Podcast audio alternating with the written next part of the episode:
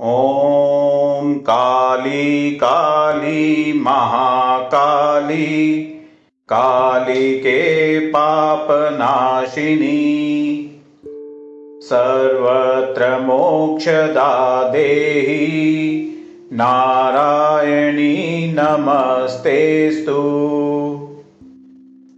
ॐ जयन्ती मङ्गला काली भद्रकाली कपालिनी दुर्गा क्षमा शिवा धात्री स्वाहा स्वधा नमस्तेस्तु।